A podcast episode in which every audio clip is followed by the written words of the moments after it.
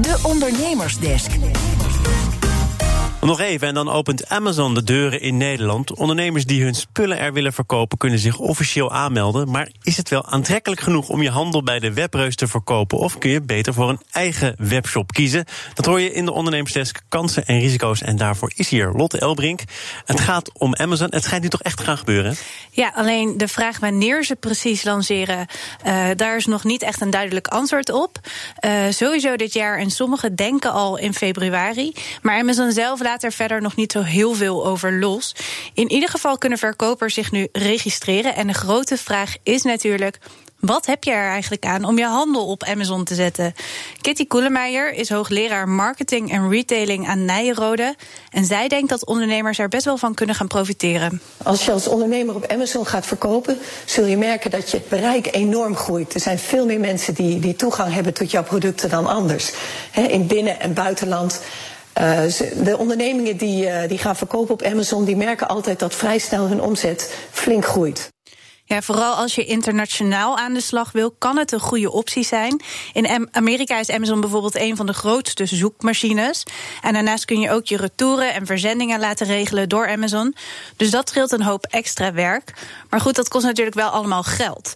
En ook hoog in de zoekresultaten terechtkomen heeft een prijs. Als je producten verkoopt die veel andere aanbieders ook verkopen, dan wordt het toch een, spel waarbij je elkaar gaat concurreren op prijs en natuurlijk ook op servicevoorwaarden. En uh, ja, dan kan het zijn dat je niet concurrerend bent. Bijvoorbeeld als jij uh, geen goede inkoopvoorwaarden hebt, ja, dan kun je in de prijs niet mee. En dan, uh, ja, dan ben je ook gelijk. Ja, kom je veel, veel verder naar achter te staan op het, op het zoeklijstje van, van Amazon. En dan kan het heel lastig zijn om een goede onderneming te voeren daar. Prijs, prijs, prijs en nog eens prijs. En anders dan is je lot wel bezegeld, kun je het vergeten? Nou, dan kan het nog wel, maar dan moet je wel echt heel flink weten op te vallen. Ja, het is wel zo, uh, als, je, als je bij Amazon aansluit, is dat toch eigenlijk ook een beetje het moment van de waarheid. Dat je jezelf afvraagt, wat voeg ik nou toe? Wat heb ik te bieden anders dan een product wat je, wat je bij heel veel verschillende aanbieders kan krijgen? En dan kan het zijn dat jij uh, producten hebt die niet iedereen heeft. Het kan zijn dat jij ja, hele gunstige inkoopvoorwaarden hebt, waardoor je het product goedkoper kan aanleveren. Het kan zijn dat je, dat je andere services biedt. Maar je moet je wel afvragen wat je onderscheidt. Want als je het onderscheidend vermogen niet hebt, dan heb je het zwaar op Amazon. Maar natuurlijk op termijn ook gewoon in de hele retailmarkt. Deze ondernemersdesk heet Kansen en Risico's. Er is een risico, dat zie je ook in Duitsland, dat je te afhankelijk wordt van Amazon. Hoe groot is de kans dat dat ook hier gebeurt?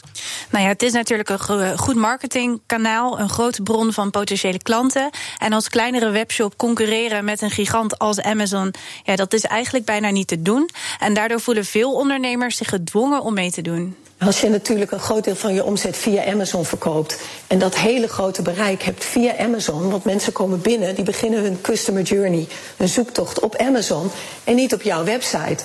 Dus feitelijk kan je dan bijna niet meer zonder Amazon. En uh, ja, dat, dat is een afhankelijkheid en die kan hier ook ontstaan. Maar dat kan natuurlijk ook gelden voor bol.com, die natuurlijk ook een plaza heeft waar ook heel veel mensen op aanbieden. Daar is dan toch bol.com, hoort erbij in dit verhaal. Uh, wat niet onderbelicht mag blijven, is dat Amazon ook eigenaar wordt van alle data. Ja, verkoop je via Amazon, dan worden zij de eigenaar van jouw verkoopdata, maar niet alleen die van jou, maar van alle aanbieders. En dat gebruikt het bedrijf ook weer een eigen voordeel. De data zijn eigendom van Amazon. Dus Amazon weet gewoon heel goed wat loopt en wat niet loopt. Amazon uh, gebruikt ook, ook die informatie om uh, private label, om huismerkproducten aan te bieden. En uh, ja, ook om, om de producten van de eigen webwinkel beter te verkopen. En dat, ja, dat, dat, dat, daar concurreer je dus ook mee. Je concurreert niet alleen met andere aanbieders uit binnen- en buitenland, maar ook met Amazon zelf.